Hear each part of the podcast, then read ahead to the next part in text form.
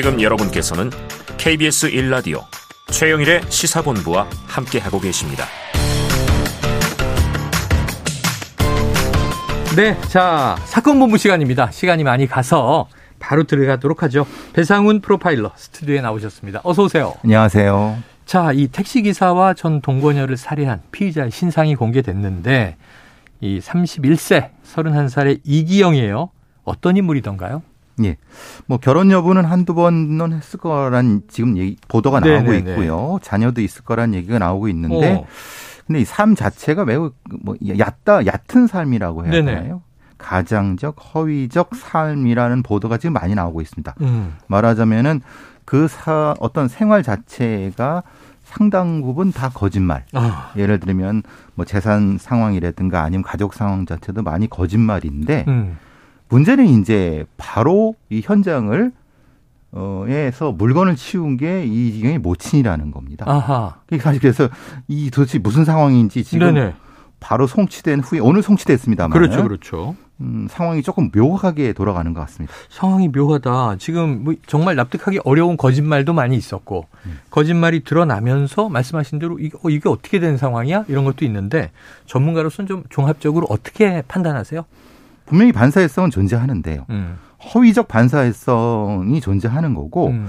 일종의 이제 잔혹성이라든가 다른 반사회성 점수는 조금 낮은데 네. 특정한 형태 의 우리가 보통 사회적으로는 사기를 잘 치는 아. 이런 유형의 그러니까 기생형 착취형, 어. 사기형 쪽에 가까운 거짓말을 잘하고 예, 예, 그런 쪽 같습니다. 그러면 이제 혹시 이, 이 경찰이 이기영 상대로 사이코패스 검사했다 이런 보도가 나왔는데 요 대목은 어떻게 보세요? 가능성. 사이코패스 검사라고 하는 건 네 가지 정도 영역이 있는데요. 네네. 그 영역에서 특정 영역이 점수가 더 많이 나오고 아. 고르게 높게 나오는 것보다 어떤 특정 영역이 많이 높고? 나오는 와. 약간 중간 값에 문제가 생길 수 있는 음. 그래서 사이코패스로 판정은 안 됐다 하더라도 네. 아직은 판정 안 하지만 판정했다 하더라도 상당히 반사회성이 있는 어. 그렇게 판단할 수 있을 것 같습니다. 특정한 영역이 과도하게 발달했을 수 예, 예 있다. 예, 예.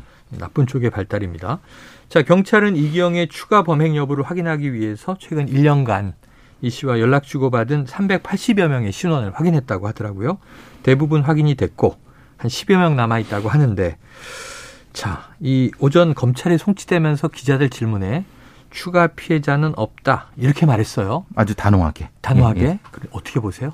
거짓말일 가능성이 훨씬 높죠. 아, 뭐라자면 그 앞에 했 얘기가 좀 애매한 부분이 네네. 있는 것은 어 본인의 범죄를 저의 살인 행각이라는 표현을 썼습니다. 저의 살인 행각? 예, 예. 그렇게 얘기하는 사람을 저는 그렇게 많이 본 적이 없습니다. 특이하네요. 예, 그러니까 객관화 시켰다는 의미고. 그러네요. 객관화 시켰다는 의미는 그 말 자체의 내용적 풍부성이 떨어진다. 네네. 그렇기 때문에 피해자는 더 찾아봐야 되겠지만 그게 꼭, 꼭 살인 피해자일까? 사기 피해자가 네. 더 많을 수 있다. 네네. 그러니까 추후 10여 명 정도의 상황만 있다 하더라도 음. 이 이기영이 했던 직업이 인력 송출 관련된 걸 했다고 아, 합니다. 그래요. 약간 불법적인 건 아니라 탈법적일 수 있기 네네네네. 때문에 그 부분이 조금 더 집중돼야 될 것 같습니다. 네, 그래요. 어, 지금 말씀하신 대로 저의 살인 행각이 보통 제가 저지른 일이 그 제대로 언급도 못 하는데 그렇죠. 딱 규정하지 않습니다. 기자처럼 얘기를 예, 예. 해버렸네요. 놀랍습니다. 자, 이 택시 기사처럼 일면식 없는 피해자. 이런 우리가 예전에 그 형사 강철중에서 벌어진 사건 같은 그렇죠. 우발적인 살인 그런 가능성의 여지도 있어요. 그렇죠. 우발적인데 그 우발적인 어떤 모르는 대상에 대해서 축적된 분노가 팍 폭발하는 네. 그런 유형일 수 있다는 겁니다. 어. 그러니까 처음 본 택시기사한테도 그런 네. 폭력을 행사할 수 있는. 아니 음주운전해서 접촉 사고 내놓고 우리 집에 가면 돈 드리겠다. 그러고 이제 살인뿐 아니라 거의 뭐 재산을 뺐었잖아요. 그렇죠. 예. 자, 이기영이 범행을 저질렀던 집안에서 혈흔과 머리카락 DNA 조사 결과 남성 1명, 여성 3명을 확인했다는 겁니다. 이거 혹시 다른 피해자의 흔적일 가능성은요? 근데 송치된 후에 조금 다른 보도가 나오는 건 아, 그래요? 7명의 여성이라는 표현을 합니다. 아, 그래요? 네. 근데 참 이 이기영이 좀 조금 너무 잔혹하다는 게 예.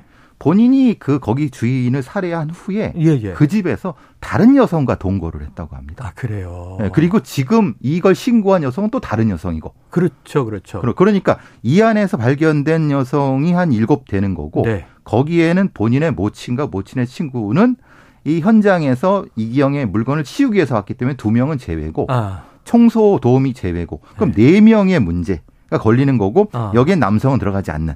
네, 네. 그러니까 그럼 이제 전체가 몇 명이냐라는 부분에 대해서 예. 확인이 필요하다는 겁니다. 야. 여기에는 혈흔과 모발 다 포함하는 겁니다. 너무 무섭습니다. 예. 예. 동거하던 여성을 살해한 그 장소에 계속 살면서 그렇죠. 또 다른 여성과 여기서 이제 어떤 일이 벌어졌을 가능성이 있다. 자, 게다가 전 동거녀의 시신 유기 장소에 대해서 이게 진술을 바꾸더라고요. 하천에 유기했다. 그랬다가 인근 강가에 매장했다. 이거 믿을 수 있을지.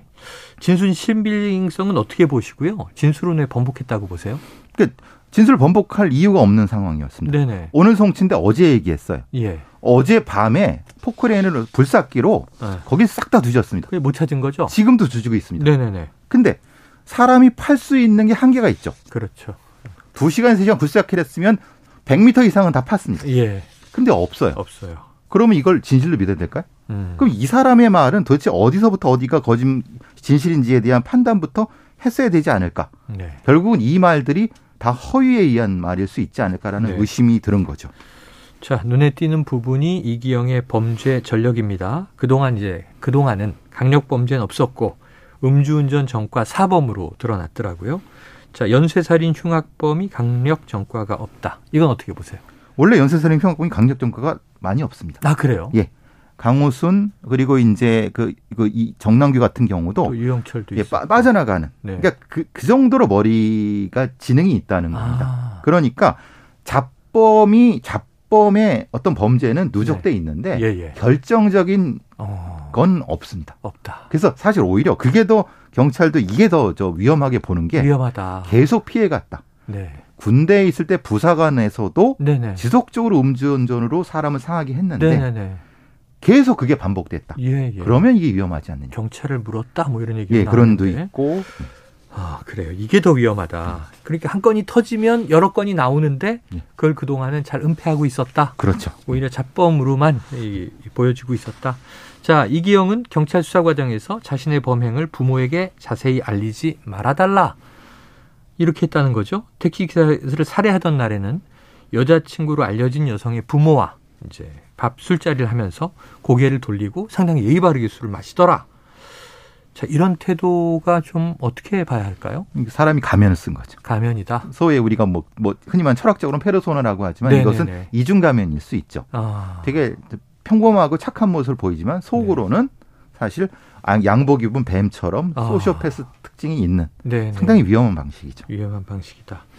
자, 오늘 경찰이 검찰에 송치했습니다. 강도 살인 혐의를 적용했고요. 이거 다 입증될 걸로 보십니까? 강도 살인 입증될 수 있을 겁니다. 음. 근데 문제는 한 건이죠. 네. 택시 기사 건은 되는데 지금 여성의 시신을 못 찾으면 네. 그거는 기소되기가 어렵습니다. 네. 그게 문제인 거죠. 그래요.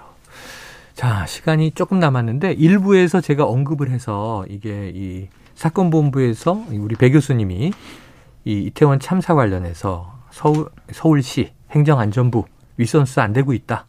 경찰의 현장만 이제 계속 훑고 있다. 근데 특수본이 그렇게 지금 결론 내릴 것 같다라는 보도들이 많이 나와서 상급 기관은 혐의 없음 어떻게 보세요? 혐의가 있는지 없는지 해봐야죠. 어. 안 해보고 없다고 하면 그건 누가 믿겠습니까? 네. 지금 안 했지 않습니까? 그렇죠, 그렇죠. 이건 명확한 겁니다. 네. 했어야지. 해고 결론을 내야죠. 네. 하지도 않고 결론을 내린 건 문제가 있다. 그래요. 알겠습니다. 아유, 오늘은 워낙에 또 끔찍한 사건이 있어서 지금 이제 이기영 사건에 대해서 들어봤고요. 이게 정말 더 이상의 피해자가 나오지 않았으면 하는데 진실은 또 진실대로 밝혀져야 되겠죠. 자, 배상훈 프로파일러와 함께 사건 본부 진행했습니다. 오늘 말씀 고맙습니다. 감사합니다. 자, 최영일의 시사본부 오늘 준비한 내용 다 전달해 드렸고요. 저는 내일 낮 12시 20분에 다시 찾아오겠습니다. 오늘 최영일 커피 받으실 분들은요. 시사본부 홈페이지를 참고하시면 당첨자를 저희가 올리도록 하겠습니다. 자, 오늘 추운 날씨에 청취해주신 여러분 감사하고요. 내일 다시 찾아뵙겠습니다.